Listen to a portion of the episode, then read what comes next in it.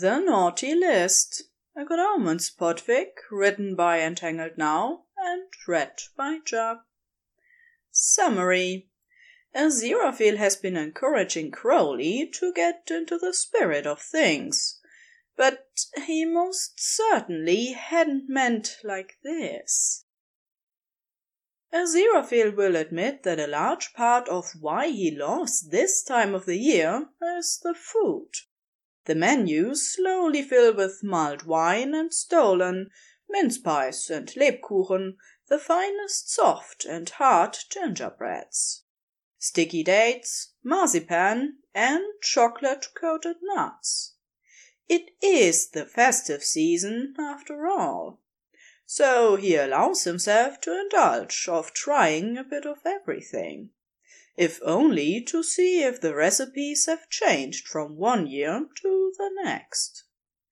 Crowley refrains from commenting on the rather repetitive Christmas carols being piped through what sound like very low quality speakers, though he's currently giving off an obvious air of demonic grumpiness.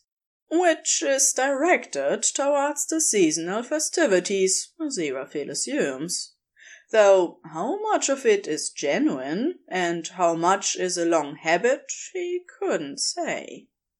Couldn't we have gone anywhere else? Crowley asks, and there's a lazy drawl to the words, as if he's trying to talk over the music for as long as possible. Their dark spiced gingerbread here is absolutely delicious, Aziraphale explains, as if Crowley hadn't drifted them both in this direction unprompted. This is, after all, the season of peace, goodwill, and generosity. For all its commercialization, it still has a tendency to bring out the best in people, a layer of good deeds and friendship, of love and charity, all simmering on top of the familiar hum of mankind. Oh, he knows that some of it can be a little forced, a touch strained at the edges, but people are trying, and the feeling warms him inside. This time of the year has always been so full of hope, even if the early traditions were more about burning offerings to make sure spring returned to the land, or hiding gifts of food to sate the hungry spirits of winter. But, as they say, it's the thought that counts. Crowley is still scowling, though. This place is gaudy and loud, and there's a small child smearing wet candy cane sugar across every table they pass. I'm not sure any amount of holiday spices make up for this. He seems to be including his own cup of spiced coffee there, too, though he'd been enjoying it well enough a moment ago. Aziraphale lets his eyebrows rise behind a mince pie, and the volume of an excitable man screaming, It's Christmas! lowers somewhat. I thought you liked the spices. The atmosphere ruins them, Crowley says, possibly just to be contrary. Hot spiced drinks are made for cold evenings, and secrets, and moonless nights, clandestine meetings, not ugly tinsel, paper hats, and plastic figurines. I suppose you can't be expected to feel the joy of the season, Aziraphale allows. Crowley frowns. What's that supposed to mean? Aziraphale would have thought that was rather obvious. Well, you're a demon. There's really nothing for you to do now, is there? The peace on earth and goodwill to all men leaves you somewhat at a loose end. I can understand that might be frustrating, and you certainly couldn't be seen to be joining in or bringing any cheer. I rarely saw you around Christmas in the past. I suppose I assumed you locked yourself away in some gloomy place, until people had taken down all the lights, opened all the presents, and gone home. Perhaps to worry how they are possibly going to use up ten pounds of turkey without the aid of distant relatives. You think? I just ignore it. Crowley's tone suggests he'd taken Aziraphale's comment more to heart than he intended, but really, it's not so silly an assumption to make. Don't you? he asks, dusting powdered sugar off his fingers. He finds that he's genuinely curious now. I have imagined in the past that you simply take to your bed and sleep away the period of festivity and joy. Crowley sets his cup down, none too gently. It's not all about festivity and joy, as you well know. Some people spend all year dreading going home, where they face a wafer thin veneer of holiday spirit layered over the same judgment, scorn, belittling remarks, and disappointment they remember. There's still work for demons at Christmas, Aziraphale. Aziraphale sighs, because that at least he can't contradict I grant you, for some people it can be a difficult time, but on the whole it brings people together. The traditions, the memories of childhood, the visits from rarely seen family members, gathering together, showing your best self, trying to be kind to your fellow man, to forgive. For as long as the seasonal mood lasts, Crowley cuts in. Just because it's temporary doesn't mean it doesn't matter. It's a tradition. Crowley's bark of derision startles an old man peeling foil off a chocolate biscuit. Oh, it's tradition. Set great store by tradition, do you? People have had so many over the years. We've seen lots of traditional things a lot of obedience to rules they no longer remember or understand. Do you remember how they used to encourage the crops to ripen? Crowley gives him a pointed look over the top of his sunglasses. Aziraphale pouts back over his pink-eyed Lebkuchen, because it's not the same. Christmas traditions are altogether different, don't you think? he says firmly. He's been in an excellent mood for the last few days, and he refuses to let Crowley puncture it. I understand if you'd rather bow to what's expected of you. I'm just saying that now we're both free, you're under no obligation to behave as if you hate everything. That no one would think less of you if you wanted to get into the spirit of things. I think indulging a little in a few human traditions would be nice. We've been doing it for millennia, after all. Crowley pulls a face at that, like Aziraphale had suggested, something distasteful. What? You want me to hang up a stocking? Leave mince pies out for Nick? The sarcasm he puts in that last clicking consonant is uncalled for. I'm sure he'd appreciate it, Aziraphale offers, as if that was a perfectly normal question. It is a busy night for him. Crowley looks torn between irritation and fondness, which he clearly hates. I'm just saying it wouldn't hurt to get into the spirit of things, Crowley. Get into the spirit of things. There's an odd considering tone to the words, which Aziraphale hopes means that Crowley is taking his suggestion seriously. Aziraphale is surprised and disappointed when Crowley decides to head home after they leave the restaurant. It's just past four and not quite dark yet. but he explains that he has some things of his own to tend to over the next few days. Aziraphale had been counting on them having lunch together tomorrow as well. He was going to invite Crowley round for the coming Saturday, hoping they could spend it together.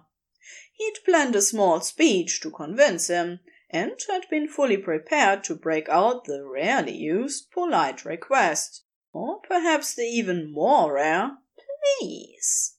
But now he's facing the possibility that Crowley really will sleep through Christmas entirely before popping up for drinks on New Year's Eve, as he has done many a time before.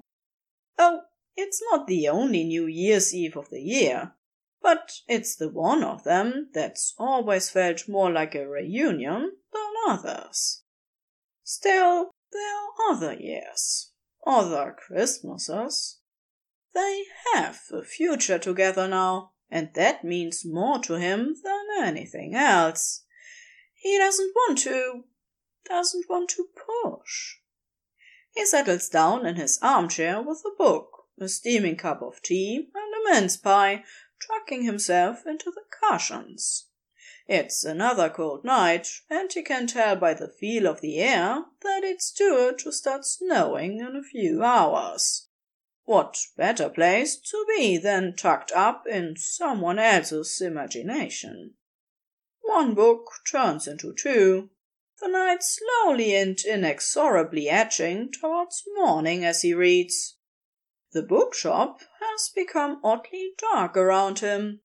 He's quite certain that he encouraged the lamps to stay lit, as he always does until morning, or, more rarely, until he retires for the night but the lamps are now so dim he can barely see into the stacks which is very strange. Aziraphale lifts a hand, intending to bring illumination back, when he hears the scraping grate of something deeper in the bookshop. He's so surprised that his hand does nothing for a moment but hover in mid-air. Someone else is in the shop, someone other than him. No one is supposed to be able to enter except him and Crowley. Unwelcome visitors from heaven or hell would have to break or malform his wards to enter, and he would certainly have felt that. He closes his book without a sound. Aziraphale considers calling into the dark. Whatever it is lurking within clearly already knows he's here already knows that he's sitting in the chair by the brightest lamp, reading without a care in the world, without noticing that something had crept its way inside. It's a horribly disturbing thought. Hello? There's no reply, nothing but a strangely oppressive and heavy shadowed silence. It washes over him, and he can tell that there's a demonic nature to it, with a familiar sort of flavor. Aziraphale blinks. Crowley, is that you? A car passes on the street outside, its lights through the window briefly illuminating the rise of two large, spiraling horns on a stretch of dark wood.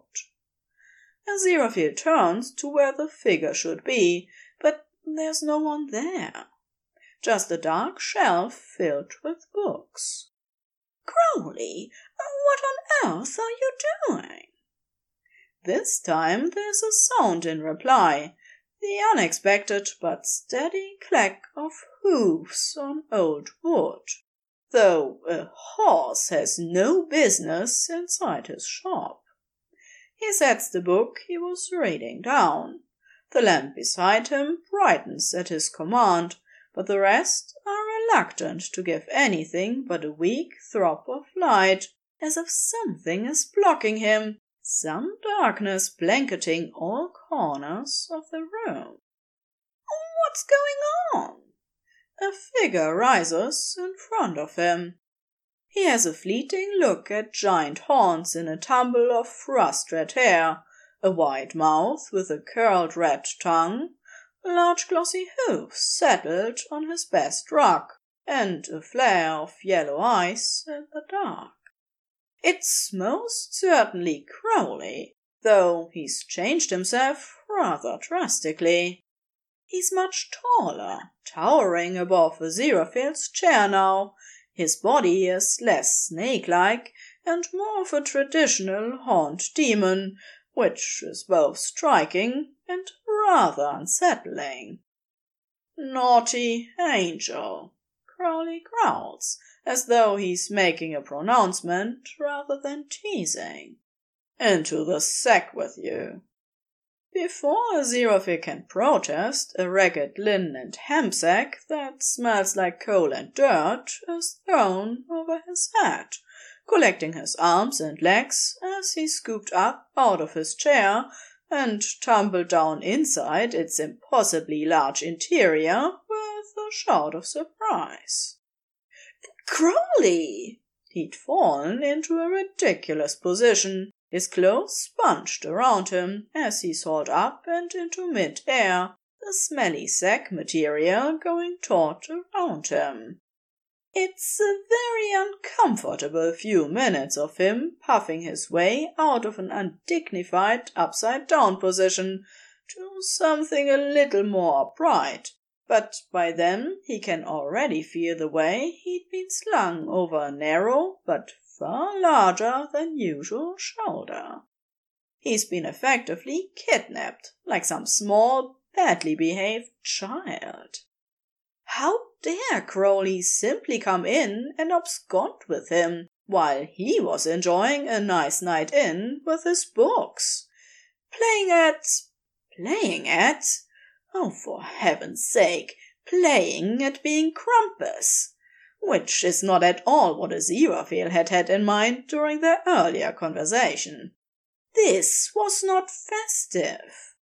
He'd been thinking about roasted turkey and drinking eggnog around a fire, perhaps a bit of sing-song, an exchange of gifts, which Crowley had known perfectly well.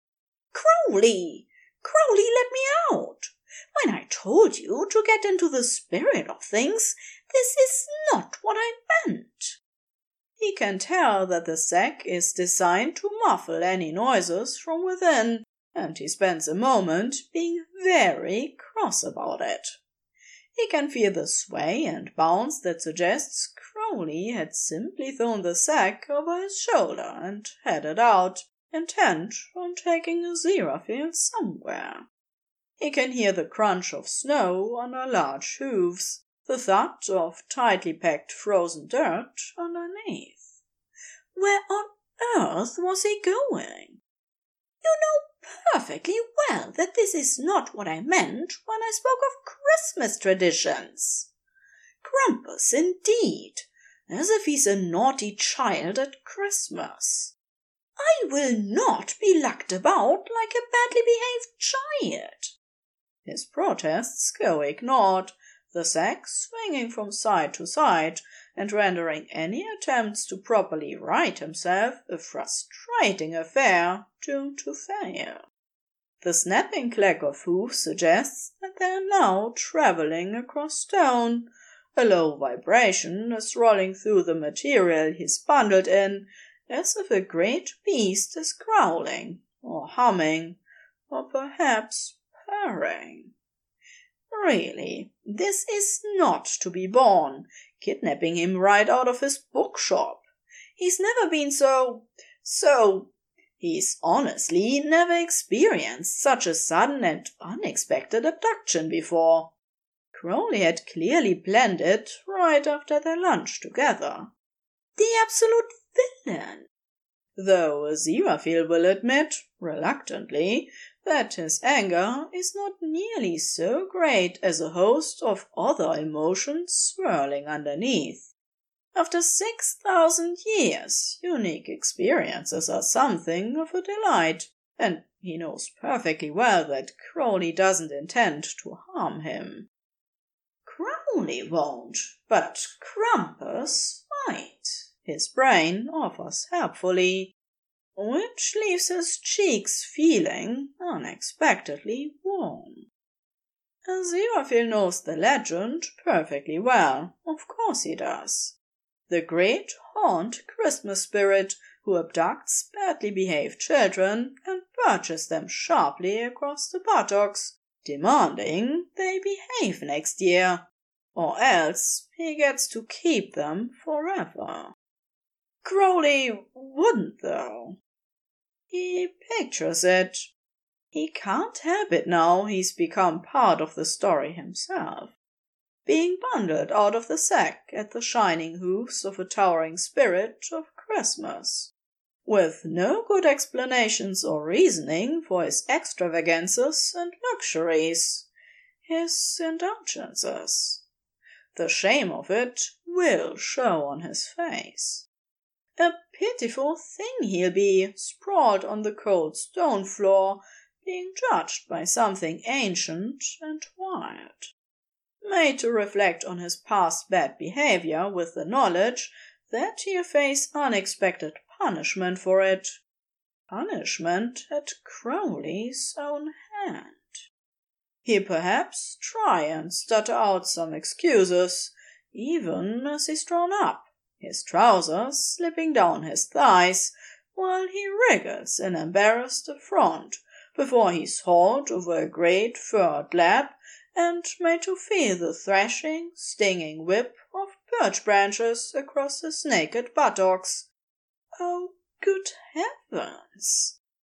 The red flush of his cheeks isn't visible, nor is the way he sweats a little more freely in his previously neat clothes.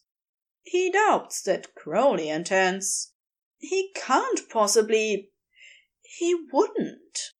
But Aziraphale can't quite help how flustered he feels at the thought of it.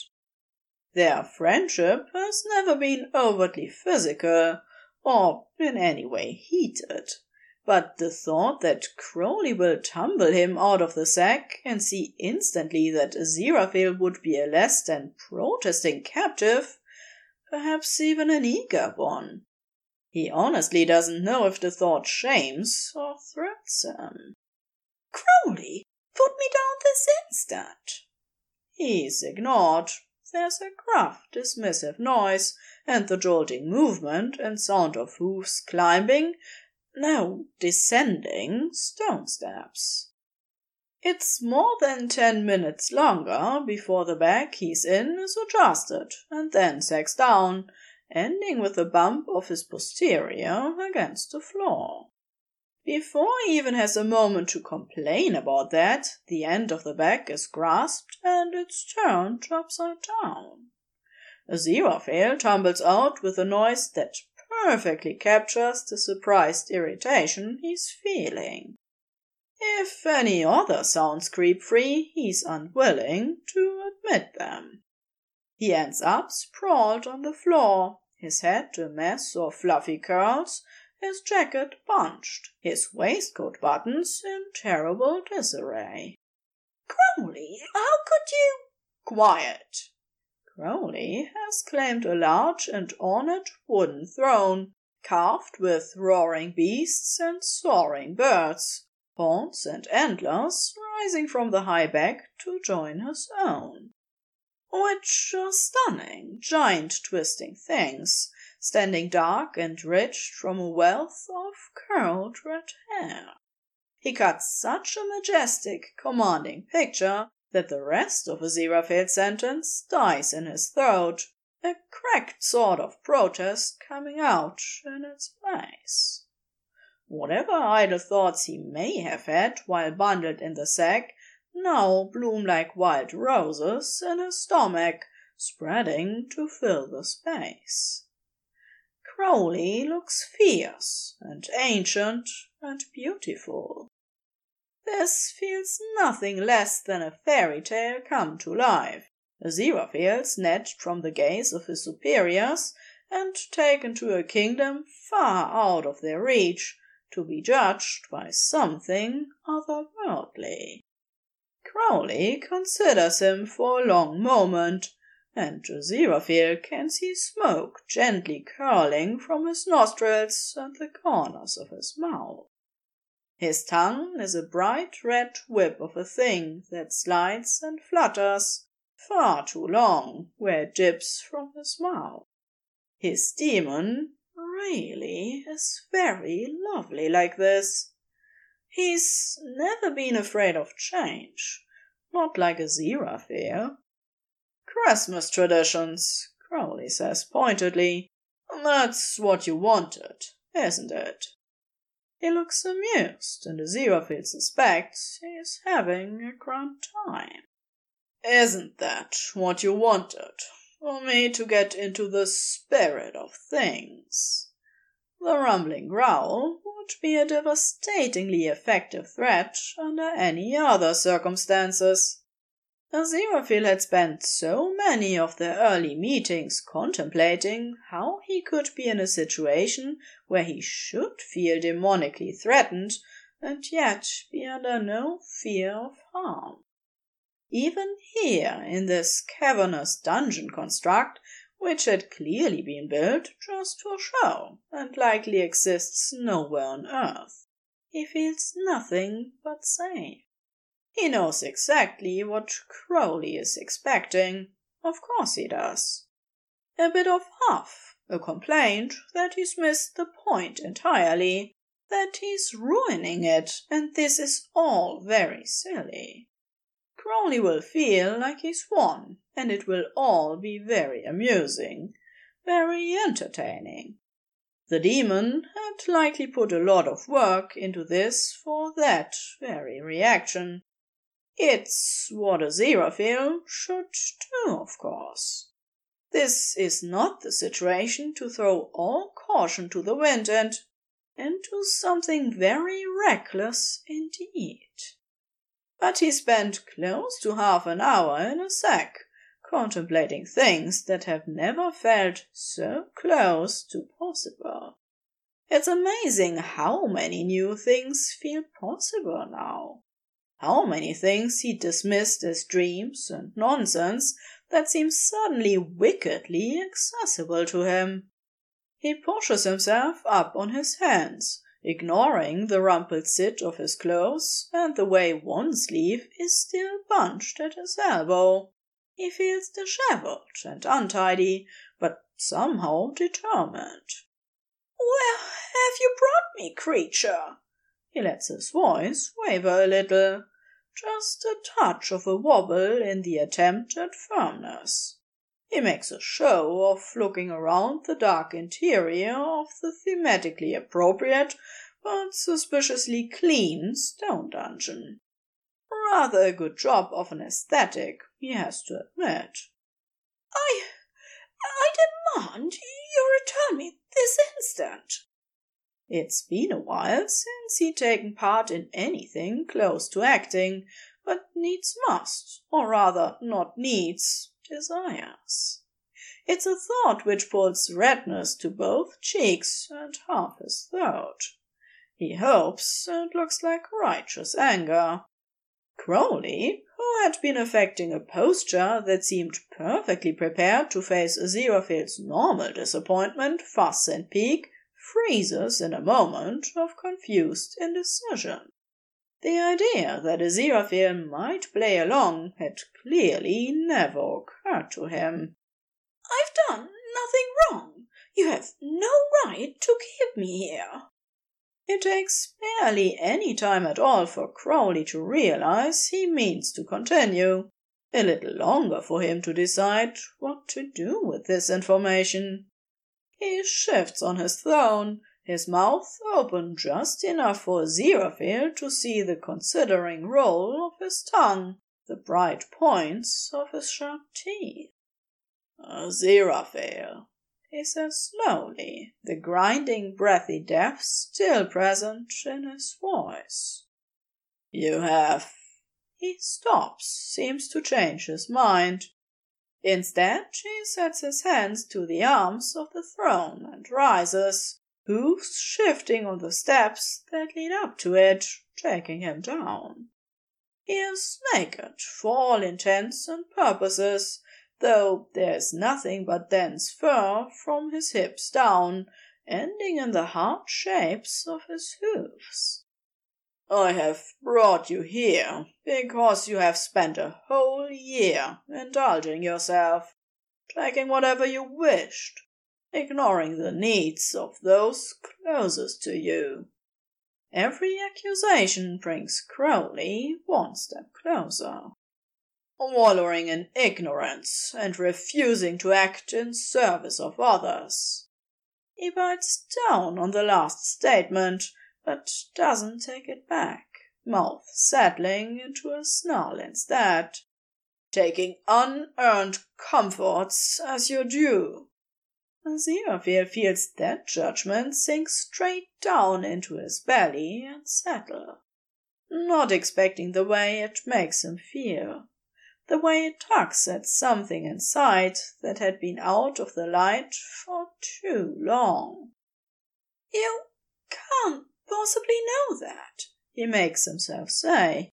Have you been watching me? I know where you are, always.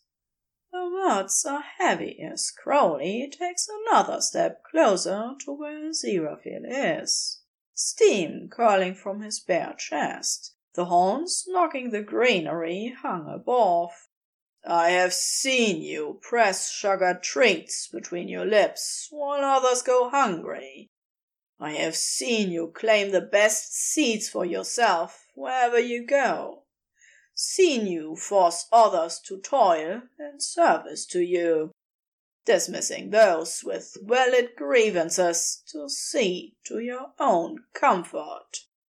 Part of a Aziraphale feels like that's a bit much, but the larger part of him finds himself sinking to his knees as Crowley stomps closer, a weight in his stomach yearning.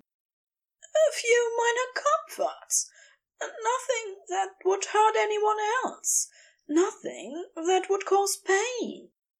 A large glossy hoof finally reaches the stone in front of him, stamping down hard enough to crack it, sending pieces scattering against his knees and fingers. A startled noise jumping out of him at the sound of it. He is so very warm all of a sudden. Do you know who I am? Crowley demands. Aziraphale knows this is important, knows that Crowley isn't just asking him whether he knows what he is, but what he stands for, what he means, and where this will go if he doesn't protest. There's so much in the question, and Aziraphale can feel it. They have resisted for so long, endured in subtleties and suggestions and gestures, and silence, always in silence. This will throw all of that out of the window, and he knows Crowley isn't reckless enough to risk that without a confirmation. You're Krampus, Aziraphale says quietly. And you intend to punish me, I expect. There's nothing but the sound of Crowley's breathing for a tense handful of seconds, and then the cracking sink of his towering form to the stone, the furred muscle of his legs bending until one fire-warm hand pulls Aziraphale's head up by his chin and considers his red face. You can say Christmas. It is the magic word here. Speak it, and I am forbidden from troubling you further. Or, if you feel your punishment is deserved, you will stay with me. You will submit to a birching, and promise to be good for next year. Or perhaps you can work in my castle until you pay off your debt instead, where you will learn obedience and fairness, though I warn you, you will find none of the latter with me. Aziraphale doesn't have to pretend to shiver. He can hear the faint stroke of Crowley's fingers on his chin, the way he puts no small amount of emphasis on obedience. His face is familiar, even through the horns and fangs. His angular cheeks, curling doctor too, and yellow eyes, so very beloved that Aziraphale finds himself sinking into the rare and much longed for touch. Is this what you want? he wants to ask. Did you dare to imagine it when you set up this place? Did you wonder what it would be like if you really were abducting me to stay in your castle forever? To place me in your lap and spank me for my misdeeds? Will it bring you pleasure? As much as it would me? So many questions, and he has the courage to ask none of them. Do you think punishment is deserved, Krampus? he asks instead. He's fairly certain that the naughty stone children don't get to ask so many questions, but doing so makes Crowley's eyes widen just a little. The gold already spread from corner to corner, the specks of darkness tumbling in them. Aziraphale so rarely gets to see his eyes so wide or so close, left open like this. The raw truth of Crowley inside this haunt spirit of Christmas. I would certainly not balk from teaching you manners, Crowley admits. It's quite and more than a bit rough.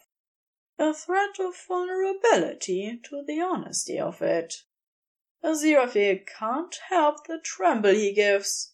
He tells himself it's because he hasn't thought this through, hasn't considered, hasn't taken a moment to actually picture being thrown over Crowley's lap and disciplined with a bunch of young branches, which he knows will sting and burn and leave his behind as red as a ripe apple.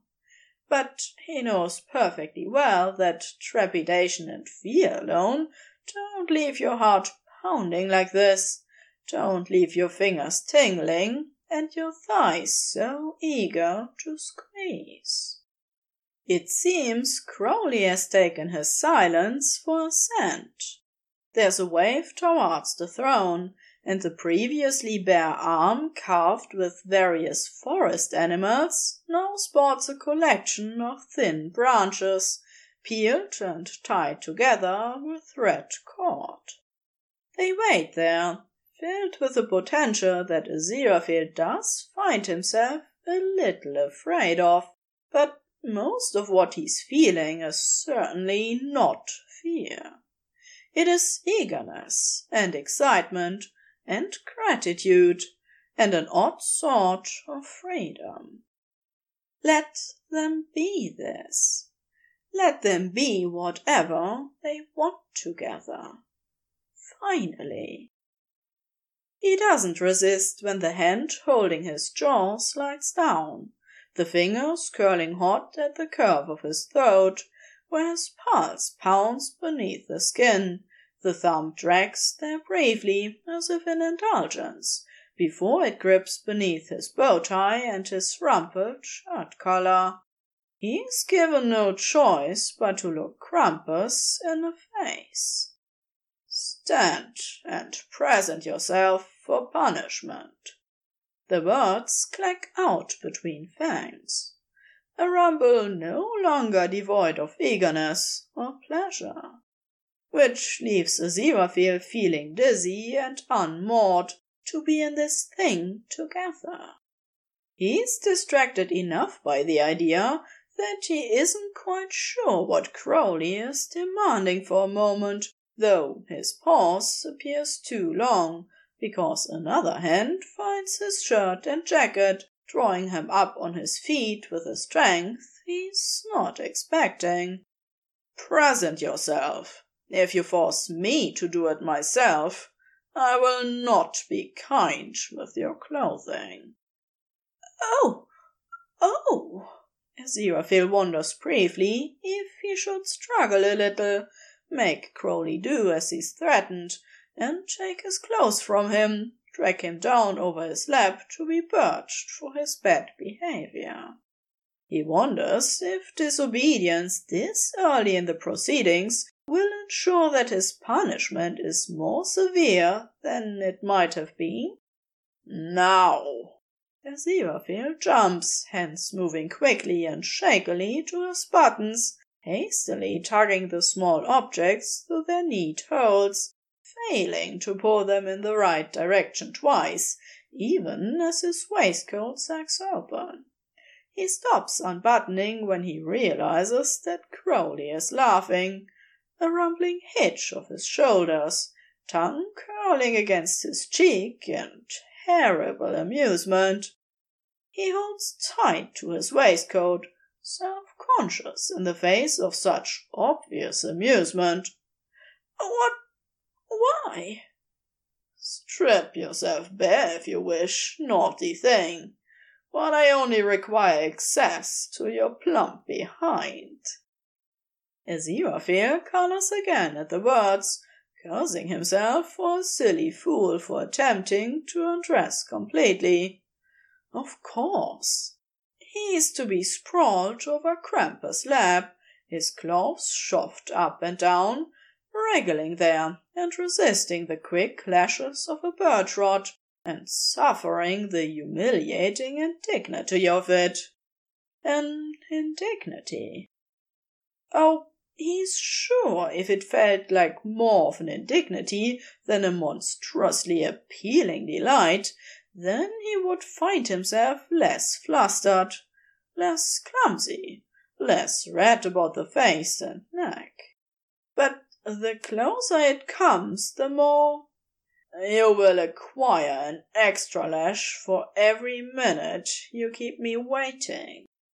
The words crack their way straight through Aziraphale's thoughts, and he's tugging at his belt, pushing trousers and underwear down with the bravery he's not sure he fears. They've seen each other bare before, of course, but it's always been such a harmless thing natural, and unremarkable. They've never had cause to look or or more than look. And any brief moments of admiration and indulgence were done so subtly as to be forgiven. But not now, and he burns a little with it. He's not sure that what Crowley is doing now could be classed as simply looking. He appears to be examining him in minute detail, circling him on the stone in great clacking paces. The way his trousers sag on his hips, knees, and ankles, the tremble of his thighs, his exposed buttocks. He's still wearing his shoes, even. He must look perfectly ridiculous. It's almost impossible to hide the effect the whole thing is having on him. The way his penis now juts stiffly from between one undone shirt button and its accommodating hole. He's uncertain how much extra punishment he's incurred before he's being tucked up the steps, almost tripping and losing his desperate grip on his trousers, feeling them slither down his thighs to catch briefly on his knees before falling completely. The noise he makes at the loss is shaken into a far different one when Crowley gathers him under the arms and pulls. He's falling, but not very far.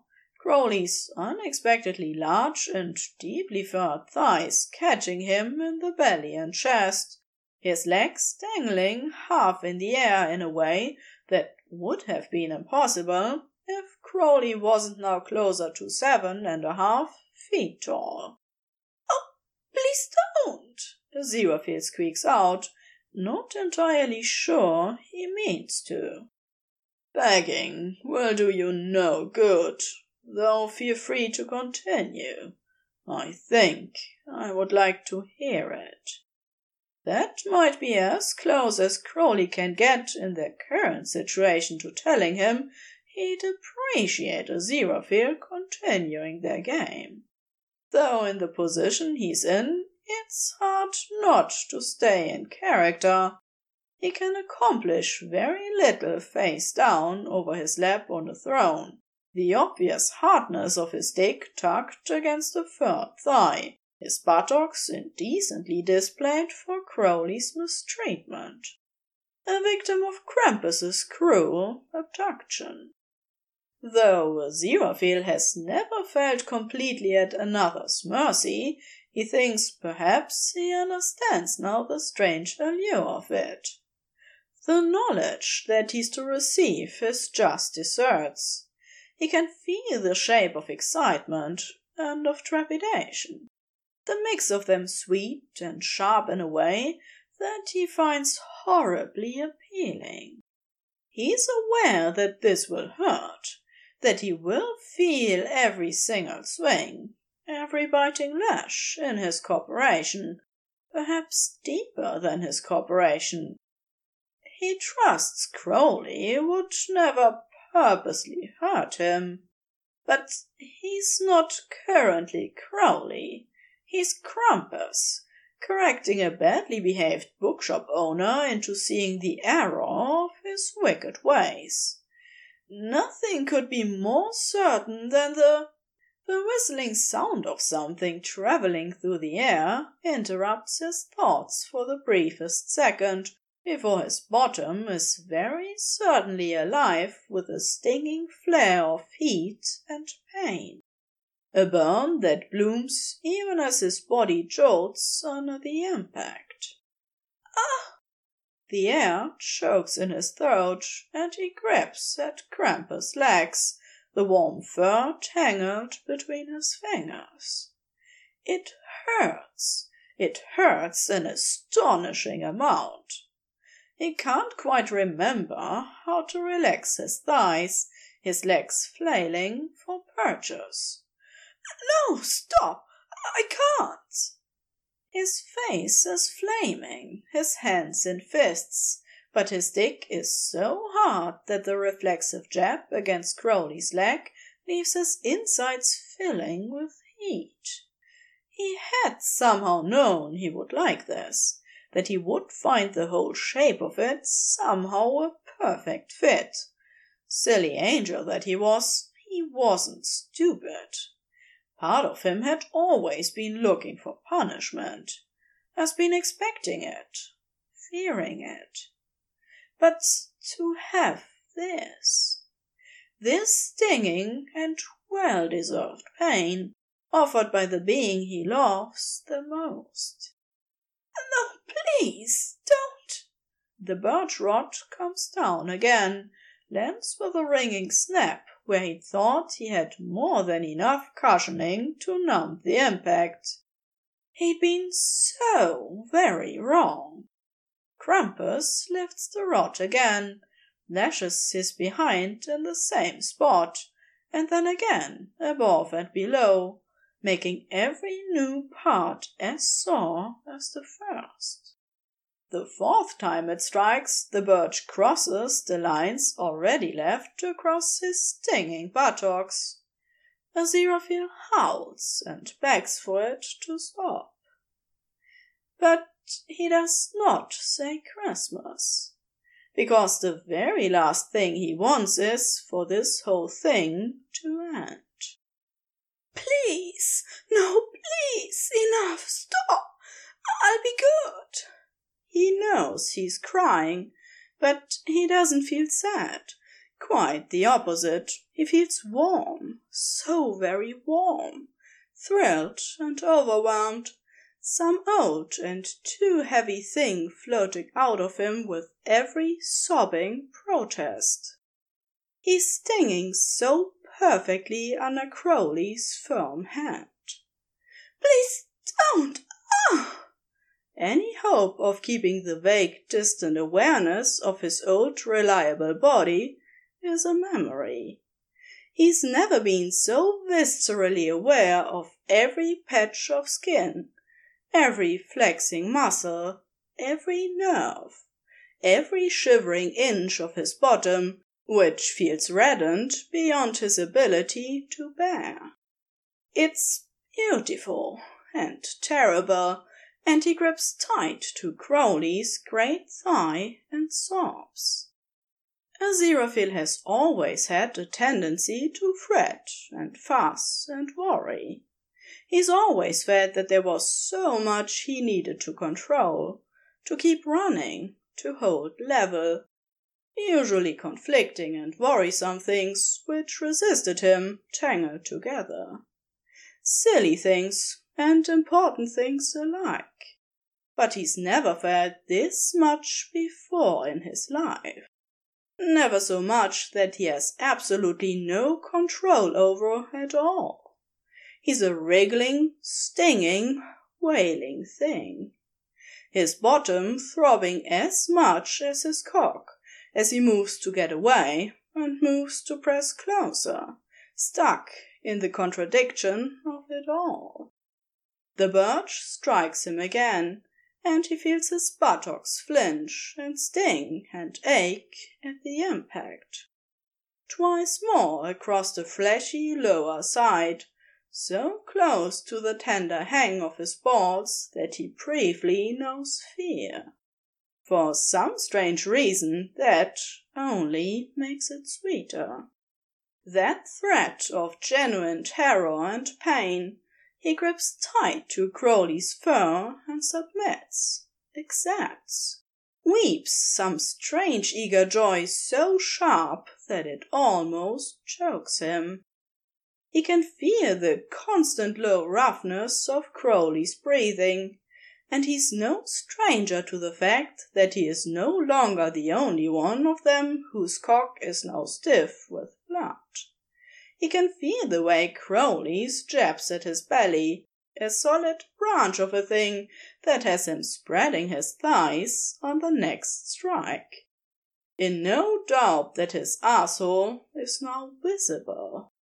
He's not sure if that's a demand or an offering. The very thought of Crowley lashing him there has him rutting helplessly against a furred thigh. The noises he's making are no longer so much a wailing protest as desperate, confused hitches of breath that escape as shaking moans. Crowley stops the young bound branches coming to rest against the solid arm of the throne he sits on. Aziraphale. The breathy croak is an inch away from apologetic, as if suddenly faced with the sight of Aziraphale's raw stripe behind and trembling thighs, has shaken him free of the part he'd been playing, and quite masterfully at that. "Oh, Krampus, please, no more. I'll be good. The words catch when a pained wiggle pulls another moan out of him. I can't take any more. I've learned my lesson. Crowley takes a great shuddering breath, and then one of his large hands settles on Aziraphale's back, easing his shirt tails up as if to take a better look at his poor behind which must look aside. It flames unbearably so, almost enough to steal the breath from him.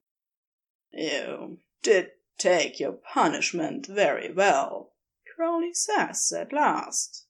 His hand slides down, thumb catching on the redness of half a dozen marks, stroking over them in prickles of fire. Oh! You say that you have learnt your lesson. Aziraphale shivers, knows that there is some perfect, blissful place waiting for him if he agrees. He has learned his lesson. He has learned many lessons today. Yes, please. There's a rolling rumble of sound, as if in consideration, or of a great need restraint. And you swear to behave from now on until Christmas? Yes, from now on until next. Aziraphale nods desperately, but doesn't let himself say the word. He needs. he needs something he can't quite name. Yes. Crowley doesn't miss the way he skips over it, a long shaking sigh falling out of him. His hand slides lower, and Aziraphale hisses, buttocks flinching as a palm smooths over his pain. A slow and strange indulgence to it that throbs and hurts in a way that makes Aziraphale drop his head and pound hard. He'll wear these for a while. There's definitely satisfaction in that, which leaves the Aziraphale all but pressing back into the slow sweeps of hand. Crowley's fingers cool, but so cruel on that burning heat. I will, I will remember. Every time he sits down, days and days of discomfort and the memory of being led over Crowley's lap and spanked in a cold, Christmas themed dungeon. Good heavens! He's not entirely sure how they got here, but he's quite certain he doesn't want to be anywhere else.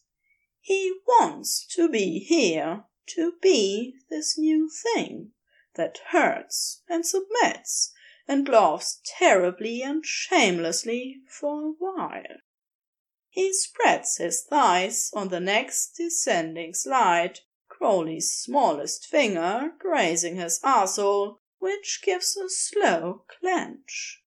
He hears the low growl, feels the way Crowley's cock twitches beneath him. There's the faintest pressure, and between the tangled swirls of sensations, Aziraphale moans aloud. A low, choked off curse is his only answer, and then Crowley's finger rubs, presses. I see you want to start proving how good you can be. Crowley's words are rough, all edges, though something about them feels more like a question.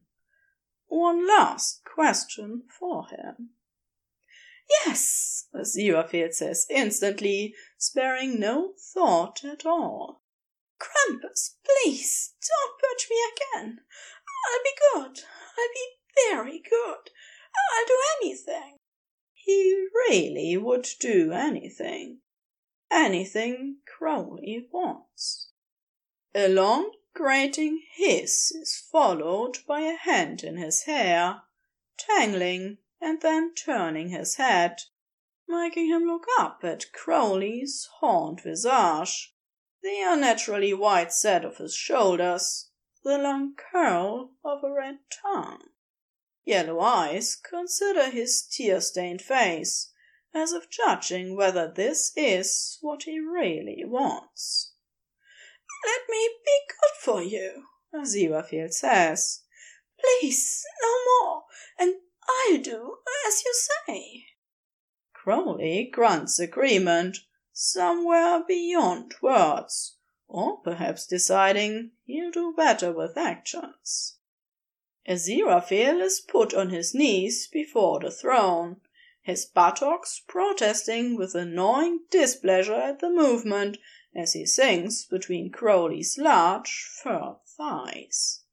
It makes the solid jut of his cock very obvious, and it's a beast of a thing, rising thick and hard, with a red and swollen head, a glisten of arousal beating at the tip.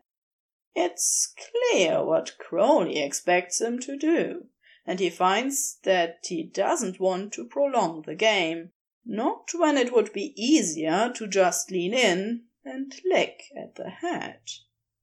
It's hot against his tongue, the taste of it stronger than he's expecting, an almost familiar heavy musk that leaves him mouthing and kissing the length until it shines wet.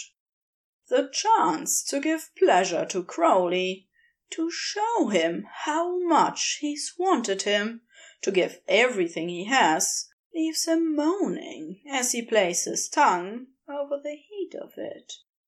It's a wonderfully new exploration, and Aziraphale can't resist attempting to take the white head fully into his mouth. His hands flutter and finally grip, one at a thigh and one around the hot base, his fingers barely meeting. His lewd worship becomes something more obscene as his lips stretch around it, mouth sucking at what he can draw inside. He's never felt so warm, so tight and restless with arousal.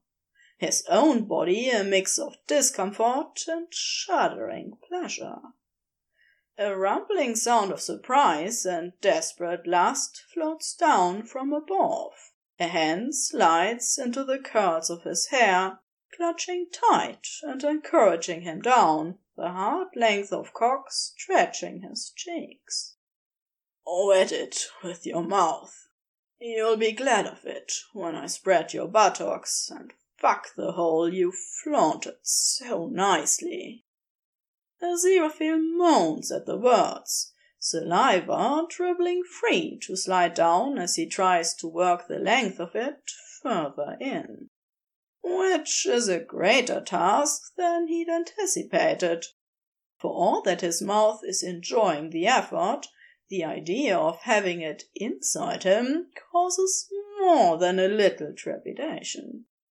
He knows it will stretch him so very tight and so wide he'll scarce be able to do more than grip the throne and gasp his way through Crowley's desires, which, if they play this game to the end, may be to use him sorely. His arsehole clenches at the thought, his sex full and heavy with the want of it, as he sucks at what he's managed to pull inside his mouth, feeling Crowley urge him lower, deeper, as if determined to have that entire cock in his throat. Aziraphale feels his own jump and dribble onto the bare stone at the thought. He is more than willing, always, if that's what Crowley wants this delicious play they have found themselves in, a pocket of existence just for them. No one to witness, no one to see, nothing to explain. Instead, he's urged up as Crowley rises. Base the throne, one knee on the arm, grab the wood, and make an offering of yourself. An offering you will be, and I will have you until I am satisfied.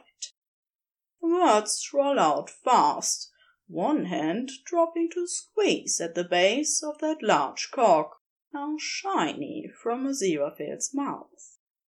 Aziraphale, dizzy with the command, puts himself into the position requested. His trousers have long fallen free entirely, his shirt tails merely batted out of the way as his hips are pulled back, the rounded peach of his behind striped and raw. He hisses genuine pain when Crowley grips his buttocks and spreads them hard, revealing the furl of his anus and the soft hang of his balls. For a moment, Aziraphale thinks that perhaps Crowley intends to simply drive in and feels faintly feverish at the thought. But then he registers the sudden suggestion of slickness and warmth, his body obeying a command to be oiled and pliable, to be ready for Krampus's use. It happens so fast. One moment he's adjusting his grip, feeling deeply sore and empty and exposed. Then there's the hard nudge of a cock against his asshole, pushing into his body, demanding that he open and take it, that he be tight and warm around it. Crowley's new form is so large, Aziraphale feels the burn as he pushes his way inside, the stretching ache of his rim joining the pain in his mistreated buttocks. Fuck, Aziraphale. It goes on for so long. There's so much of him. But Aziraphale groans and takes everything he's given, sobbing a noise when Crowley's large furred pelvis finally meets the sensitive heat of his lashing. It doesn't end there. The demon draws back immediately and then thrusts into him again, working up to a hard, demanding pace, his desire relentless. Krampus doesn't release his throbbing buttocks as if he wishes Aziraphale to be as open as possible. Another thrust steals the breath from him. The next has his fingers digging into the wood. He would swear that Crowley's cock widens with every thrust, the stretch of his rim leaving a groan in his throat. His poor buttocks hurt, his insides a tight coil. His mouth is open, panting every breath knowing that Crowley is watching the way he opens around him. His knuckles are white, his raised black shaking back and forth as he's taken in greedy thrusts. He's making noises he would never have imagined hearing from himself. His stiff cock bouncing, he feels so close already, and it seems like madness. He can't possibly. Can't possibly. Large hooves clack on the stones as Crowley widens his stance, every snapping thrust harder and faster. Aziraphale can no longer hold the bitten plea for more. He feels stripped completely bare, left open and raw, hollowed out as if Crowley is making sure no other will ever fill the space he's making inside him. He's far too big to take, but somehow Aziraphale has made himself a perfect fit. Crowley is sinking so deep, and Aziraphale has no defense against that. He can do nothing but feel it. The constant rubbing thrusts have him shuddering in orgasm within minutes, pulsing and spilling hard against the back of the throne. Obscene streaks and dribbles across the wood. Crowley doesn't stop, doesn't give him a moment of respite. The thrusts of him, if anything, are more intent than before great heaving bursts of air flaring down against his back. Shivers of bliss ripple through his oversensitive body, every fresh drive into him a delicious prickling burn. Aziraphale feels limp and dizzy, shaking with the delirium of it. You are certainly being very good for me, Perhaps I shall keep you in my castle, strip you, and use you whenever I see fit. Yes, oh goodness, yes. No, please. The protest, the pretense at helplessness, has arousal coursing through him. Don't! You can't! The bouncing weight of his cock stiffens again, though he's not entirely sure how. His overstretched hole burns, his buttocks sting like an inferno. His skin feels alive in so many ways. Everything inside him and outside him feels hot and tight and eager to be gripped and held and used. Crowley leans down his tongue curling around the Aziraphale's neck, holding his head up as his hips work furiously. It forces the Aziraphale into a curved shape, denying him the sight of his own hard sex as it juts obscenely forward and jolts through the rough treatment. Krampus, I promise to be good. I promise. Oh, fuck, Crowley.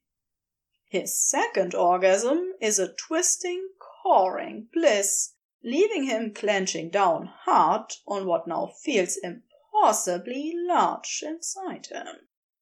Crowley doesn't seem to be expecting it, because he drives in deep and tight with a startled choke, and Aziraphale feels the hot spill of the demon's own release inside him, an endless minute of twitching and grinding against his abuse behind, before Crowley eventually goes still, curves into the back of him, hands tight on his waist.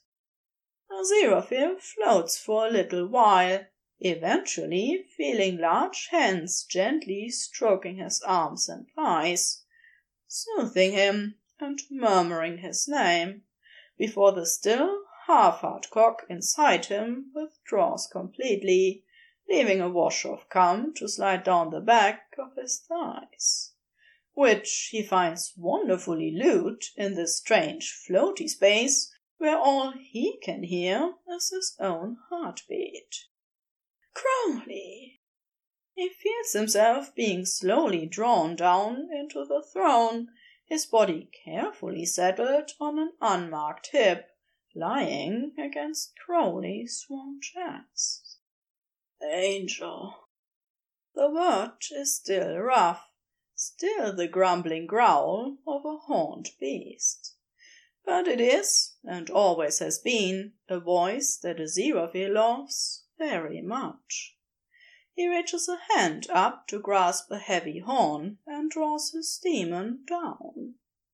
His mouth is so warm when it presses against his own, and it seems reluctant to leave after finally learning the shape of it. That was very nice, Aziraphale murmurs, feeling as though he might sleep for a while. Very festive. The last thing he hears is Crowley's slow, hissing laughter. The end.